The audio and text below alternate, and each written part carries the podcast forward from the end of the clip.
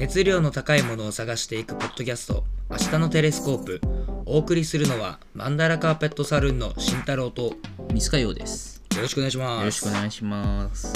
えー今回のテーマはいろんなカルチャーは〇〇に変化していくですまるまるに変化していく。カルチャーっつってもいろんなことありますけど。そうですねえっとここタイトルをカルチャーにしてみたのはうん。まああの私がこう結構あの最近、んえー作品見ていく中で、うんまあ漫画とか。映画とか、うんまあ、あとはまあアニメとか、まあ、それこそドラマだったり、まあ、そういったあの、まあ、ひっくるめたカルチャうん。ーが、まあ、だんだんこう変化していってると。うん。変化。ででそのどんな変化だろう。はい、でその変化っていうのがこうテンポが速くなってるっていうのがまず一つあってテンポを。テンポですね。まあ、例えば、えーとまあ、作品こうどんどん上げていくんですけど、えーまあ、もう結構もうだだいぶ前に売れた「君の名は」うんうんうん。とかはもうすごいテンポでしたね。えー。本当にカット割りもどんどんどんどんうん。やるしであの、まあ、間にこう PV みたいなあのラッドミックスの曲流れて、うん。PV みたいなの入ったりしてどんどんどんどん展開させていくんですね。あ確かにな曲流しながらそのポンポンポンポンポンっていくシーそうンがあったよねそうそうそうそうそう。だからなんかそういったのが一番目立ってて。うんうんうん。であれの意識からなんかあれ作品の作り方って変わったのかなってちょっと疑問に思ってたのずっと確かにそれまでそういうの見たことなかった。まあそう大きな作品ではね。うん。うん。で大きな作品で見たことなくてあれ見てあーってなって。でその後まああのまあ今もう人気をね、えーもう超絶人気のねうん「鬼滅の刃」とか。はいはいはい。あとはえっ、とまあ俺が、まあ、個人的に好きな、うん。あのえっ、とかぐや様は告らせたいとほかあとはあの五等分の花嫁とか。ううん。めっちゃ見てるね。あとは僕たちは勉強ができないとか。うんうんあももうほとんど大体ラブコメなんですけど、うんうん まあちょっと鬼滅の刃だけね普通バトルもんなんだけど、もう展開が早すぎてでなんか潔いんだよね。本当に。なんか全てに無駄がないっていうかなんか寄り道しないで、うん。えーっと主人公たちの目的に向かって走ってるみたいな、ところが強いんですよまあ、例えばなんかそのジャンプで連載されてた「あのニセ恋」って作品あるじゃうんないですか、見てた見てた。そうそうそう。であの作品とかは結構あのまあね編集の方がね何何を言ったかわからないんですけどはい。あのもう終わるかなとかそのもう告白するかなってところで延長延長延長みたいな。そうだね。で寄り道して寄り道して日常編入ってみたいな。まだ告白せんのかいみたいな感じだったよね本筋まだかいなみたいなな感じだったんだけど、ん。もうね「かぐや様告らせたい」とかうん。あの五等分の花嫁はもう終わっちゃったんですけど、うん。あのもう本当にテンポよくて、まあ、ちょっとあの原作見てない人とかねネタバレしたらあれなんでまああれなんですけどもうね潔い本当に展開が。でそれをこう感じ取ってあと他に似てるの何かないかなと思って、うん。そしたらなんかネットフリックスが頭に思い浮かんだんですね。あでネットフリックスのドラマって、うん。まああの結構、まあ、僕は見てる方なんですけど、あのまあ、ほとんどカット割りが早いです。パンパンパンパンパンって次の場面に展開していって。もうねこれはねあの、まあ、見なきゃ分かんないけどね、うん、わかんねえ。うんうんしか言ってない。やそうそうですね。あのストレージャーシングスだったりとか、うんうん。なねすごい有名なの言ったら。とかあとまあ僕が好きなのはそのスペイン系のあのアメリカ人の、えーやつを描いた「オンマイブロック」とか。あとえーっとなんだろうな。えーっとねちょっと忘れちゃったな。あじゃあアンブレラアカデミーとか。うん。うんまあそういったあのドラマってすごいテンポが速くてもう見ててもう爽快なんですよすごい。でもなんかそういうのにすごいあの見た中でなんかこう作品はすごい好きなんだけどなんかあっという間にうん。駆け巡りすぎてうん。でしかもまた面白い作品がドンとくるこのスピード感がもう全く違うなと思ったなんでそうなったのかね。なんかうんうん思うところがあるの？そうね。まあそう思うのはやっぱりその SNS とかがすごい普及して、はいはい。あの若い人たちが求めてるものに、えーまあ、求めているものを、えーなんだろうな。その作品を作る側がうん多分感じ取ってそれをそのエッセンスを作品に入れたからなんじゃないかっていうのはすごいある、まあ、ちょちょっとねなんかうまく説明できてないんだけどそのやっぱり共通するのって中毒性なの、うんうん。うん SNS、ね。インスタグラムツイッターの中毒性とその最近のそのカルチャーがこの、まあ、もう高速展開してると、うん。その高速展開の、えーもうやっぱ中毒性あるし。だからねネットフリックス見すぎてねあの人生のね大事な時間をねあのたくさんネットフリックスに捧げている人はたくさんいると思うんで。うん。いや僕もそういう時期ありましたし。そう。でねまあなんかそういったのがやっぱあるからそのなんだろうな。若い人ってやっぱあのこうレスポンサーへのが好まれるんですよね。あーでも最近はそうだよね。なんかあの、うん求めたものがすぐ手に入るぐらいどんどんそう。あの便利になってるというか、ね、そう。あのすぐ手に何でも手に届くようにはなってきてるよね。うん例えばまあなんかあの、まあ、よく言われる話、まあ、昔はあの音楽とか CD ショップとかレコード屋さん行かないとあの情報がなかった。そうだね。のに今はそのサブスクのね Spotify とかうん。Apple Music があるから、まあ、検索すればすぐ聴けるし、うん。ベッベッドから出ないでも全ての音楽そうそうそう。でそれで言うならベッドから出ないであの欲しいものは、まあ、お金さえあれば Amazon で大体買えるんですよ。ね。そう。っていうのもやっぱりあってその、えー、とレスポンスの早いのがやっぱ好まれてるなっていうのは多分どこも感じたと思うんですよね、それが作品の展開にもあの、うん。影響してる。そうそうそう。なるほど。でそれでやっぱ、ね、一番顕著なのはネットフリックスなんだよねこれがね。アマプラはそうでもない。アマプラもそうです。アマプラはねマーベラス・ミセス・メイゼルを見てるから、うん、あれもすごいいいね。でもそうね。まあアマプラのオリジナルってそんなに触れてなくて実は。う、ん。で、まあ、そだからちょっとあんまり評価もできないんだけどまあただネットフリックスは感じるなっていうのがあって、だから最近そういうの感じたことない。最近感じて、まあ最近つうほど最近でもないけど、うんうん。なんだろう、アニメとかテレビでやってるアニメうんうん。が特にそうだけど、なんか、あの原作にストーリー追いついちゃうと、うんうん。あのオリジナルストーリーとか昔だったら、ナルトとかうんブリーチとかは、あと何あのワンピースとかははいはい。作ってたと思うけど、確かにねオリジナル作ってたね。最近もうそういうの作るんじゃなくて、うんうん。あの一回もうなんだろう放送終了してで確かに。またたまストック溜まってきたところでまたしれっと再開したりうんうんうん。みたいなのがすごい多くなったなって感じがして、確かにそうだね。でなんならあれだからねアニメあのーがやってる最中に原作が終わったりしてるからね終わるね。今から映画やりますっていう時にあの連載が終わるみたいな。ね。いやーだからね本当になんかいろいろ変わってきてると思うんだよね、でなんかそんな渦中の中うん。でこれ俺はすごいあの文化の変換期だと思ってて。ほこれを機に新しい形になると。うほう。どんな形になるんでしょでそれがこれ僕は答え持ってるんですけどそれはあの漫画で気づきました。う。ほあ最近あの僕たちは勉強ができない。ううん。あのあるね。がえーっとまああるあの終わりを迎えたんですよ。ある終わり。まあそれちょっとねネタバレとかになるからね、話自体は終わってないんだ。話自体は終わってない。うん。でまあこれ、まあ、検索したらすぐ出るけど、まあ、結構話題になって、あの今までラブコメって例えば4人いたらその4人のうち誰か1人を選んでそね。そこで終わるってパターンだったんだけど、うん今回、まあ、僕たちは勉強ができないは、えー、と5人いてヒロインが。で5人それぞれのあのエンディングを書くと。あーなそうエンディングをあ書くの。ーあれかパラレルワールド的なそうそうそうそうそうそう。でそれで今2人目がすやって,、ま、やってるんですよこれが。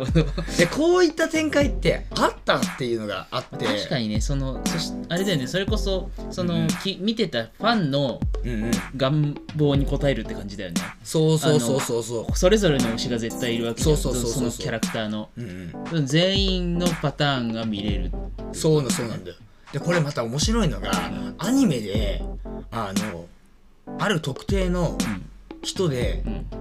人が、えー、とその主人公のうん。恋人になる風な感じで終わったの。アニメ2期が。ああでアニメでそのそういうことやっちゃったからファンはみんな「え？誰々エンドなの?」みたいな。なるほどね。先に言っちゃったのかそれ。そうそう。だから「えー、ってまた原作終わってないんだけど」って言って、うんうんうんうん。で原作読んだらアニメと、まあ、同じなわけよ。うん。で「え？何これ？何これ?」ってなって。ひどいみたいな。ひどいなひどいなってなったらマルチエンディング。おーってなってこれこれそれは面白いね。これシーズン3はそれぞれのパラレルストーリーアニメ化できるんじゃないみたいな。ね、えなんか気になるよね。それさ、うん。あのそういうたまたまそういうアニメの方が先に終わる流れになっちゃったからそれを思いついたのかもともと決めてたのか気になるそよね。う。そうそうそうそうそう。ももともと決めてたらすごいと思う、ね。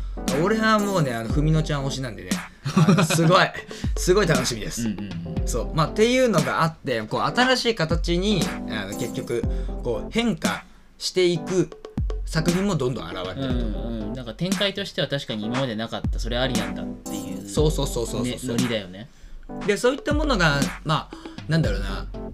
大きなねえーっとチェンジはないかもしれないけれども、まあ、徐々に出てきてて多分、えーっとすぐ目につくものが、まあ、映画だろうと漫画だろうとアニメだろうとドラマだろうと、うん。まあ、いろんなカルチャーで、えー出てくるとは思います。うん、やっぱりなんだろう。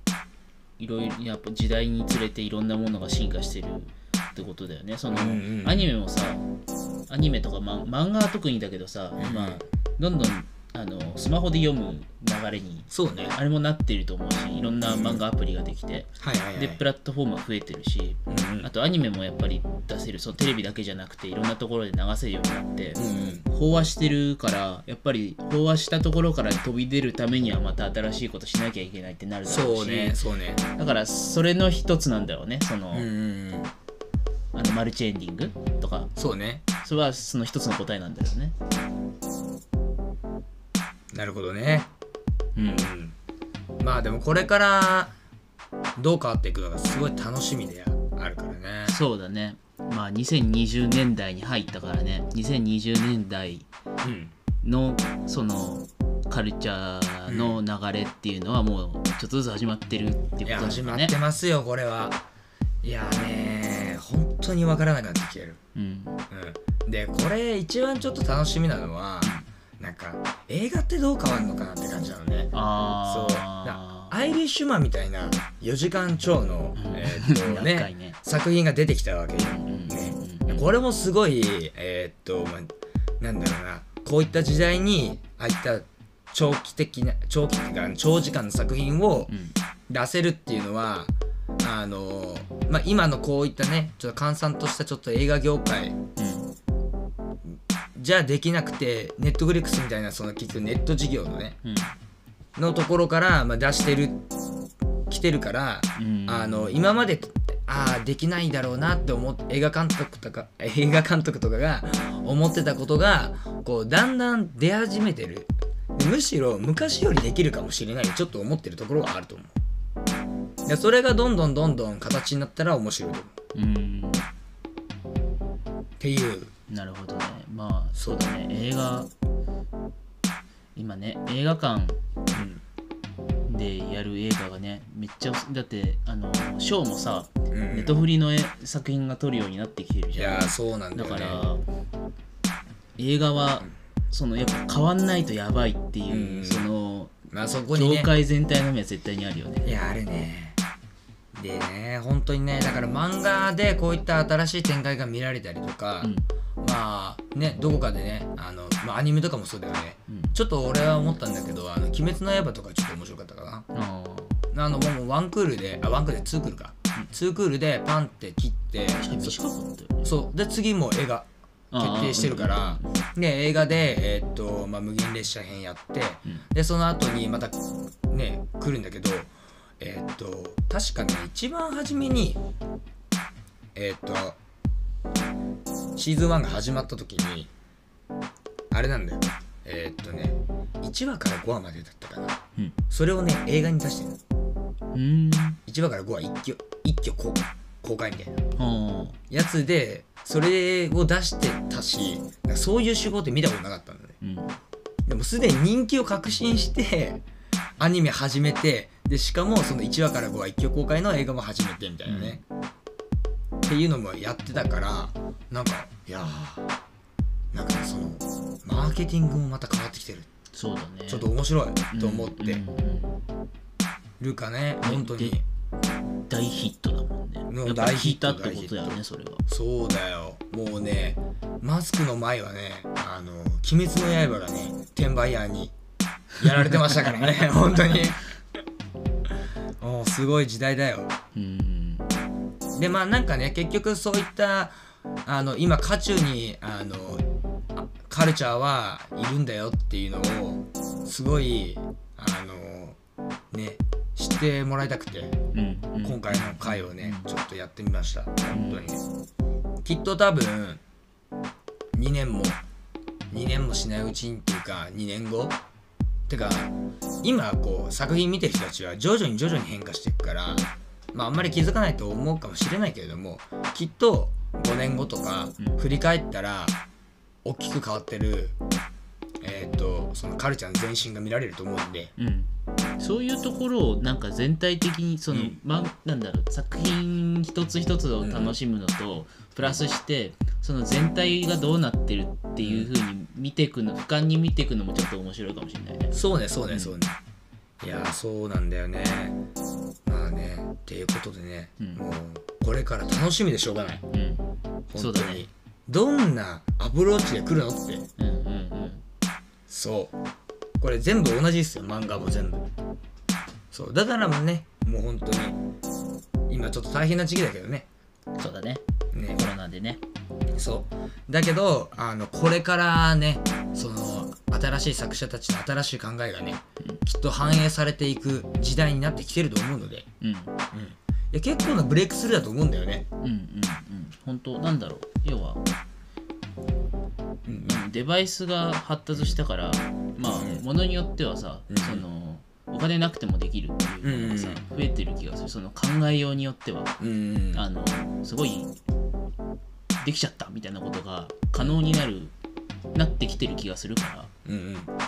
うん、そのみんながあれこれ考えたはいはい。果てに出てくるものが、多分今少しずつ出てきてつつもあると思うし、うんね、それその辺に期待し期待したいというかやっぱり楽しみにもしてるし、うんうん。自分たちもどういうこと考えていくやっていけばいいのかなっていうのもやっぱり考えなきゃいけないなって思う、うんうん。まあねそうね。だからまあ皆さんも本当にこれからが一番楽しい時期ですよ。うん。絶対に。ね。昔は良かったなんて言ってる場合じゃない、いや言ってる場合じゃないんですよ本当に。ね、まあ、ということで、えーまあ、今回の、えーポッドキャスト終わりたいと思います。はい、なんでその切り方。ちょっとあの言葉がねあの思い浮かばなかったんだけど。まあじゃあ切り替えて、えー、と告知です、はい。えーあ私たちマンダラカーペットサルーンの、えー、諸女作です。はい所属作がね、はい。言えなかったよ。えっと、チャプター H が、えー来月か、来月か、来月に数値はっきりしないけどそう。このこの春かな。この春に発売されます。はいえーまあ、若者、僕たちが、まあ、20代なんですけれども、はい。20代の目線で、えーっと、いろんな人の内側から、えー情熱を引っ張り出せるように、うん。えー試行錯誤して作ったアートブックなので、はい。まあ、ぜひ、えーぜひぜひ発売日が決まったら報告しますので、ぜひ、えー読んでみてください。はい。書店でちょっと開いてみてください。よよろしくお願いします。ろしくお願いしますでは、えー今回お付き合いいただきありがとうございました。ありがとうございました。お送りしたのはマンダラカーペットサルーンの慎太郎と。三塚洋でした。それではまたお会いしましょう